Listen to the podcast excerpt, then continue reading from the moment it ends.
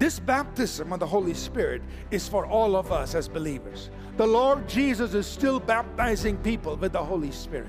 What happens? You and I receive power to be witnesses for Jesus Christ.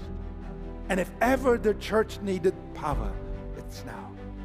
If ever the church needed to rise up, if we need people who will be witnesses, it's now.